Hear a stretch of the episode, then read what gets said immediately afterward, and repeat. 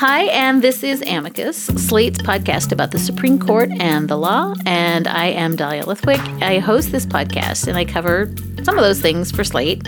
And I wanted to let you know about a bonus segment we're releasing to our Slate Plus members as we process a really blockbuster opinion from the Supreme Court in a religious liberty case that honestly, any other June in any other year would have been reverberating for weeks. But this is not any other June, and we have a whole bunch of blockbuster cases that are coming up. So we wanted to jump on this one and get you a little bit of clarity and context about today's decision in Carson versus Makin. Here is a brief snippet of my conversation with Slate's own Mark Joseph Stern.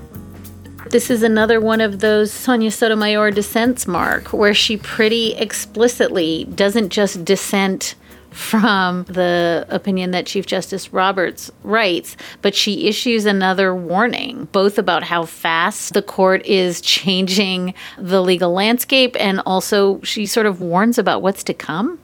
Yeah, and this goes back to what I was saying earlier about the parade of horribles that Breyer mentions, which I think is spot on and really kind of leads the reader to question Robert's candor and his majority opinion. Like, you can't just pretend that this is the end of the road for this campaign when there have been so many previous decisions where the majority has pretended like they've pushed things as far as they're going to go and then just push further and further. And Sotomayor is saying quite correctly that the court has essentially repealed the Establishment Clause. The court has used the Free Exercise Clause to overturn the separation of church and state that is embedded in the First Amendment to the Constitution.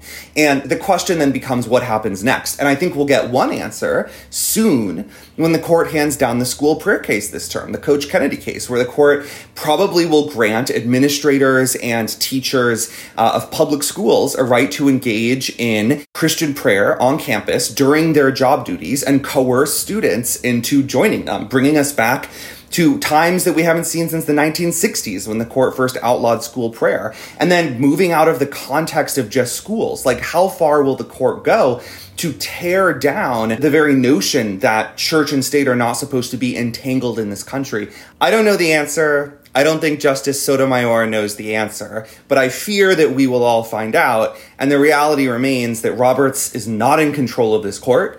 And even if he reaches a point where he decides to draw the line, it no longer matters because Brett Kavanaugh and Amy Coney Barrett are in the driver's seat now.